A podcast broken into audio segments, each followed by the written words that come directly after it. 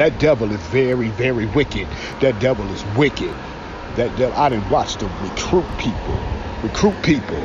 Take them out to, for coffee. Buy them coffee. Sit there and talk to them, smile in their face. All the while they're trying to get at you because that person is connected to you. So you think they're being nice, but they buying your coffee and sitting there laughing and joking and talking with you, all the while trying to gather information upon the target that they want to destroy.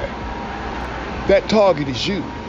You have a seed of righteousness in you that the devil wants to destroy. He's out to get you. He's out to destroy you. And he will use any tactic, any tactic at his disposal to get to you even your loved ones, even your spouse.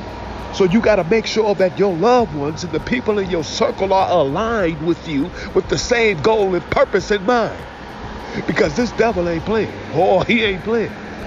I have seen him invite people out to coffee, to coffee under the guise of friendship. I've watched it go down. Luckily, I didn't. Luckily, luckily, the person that they that he tried to do it to came back and told me what the plan was.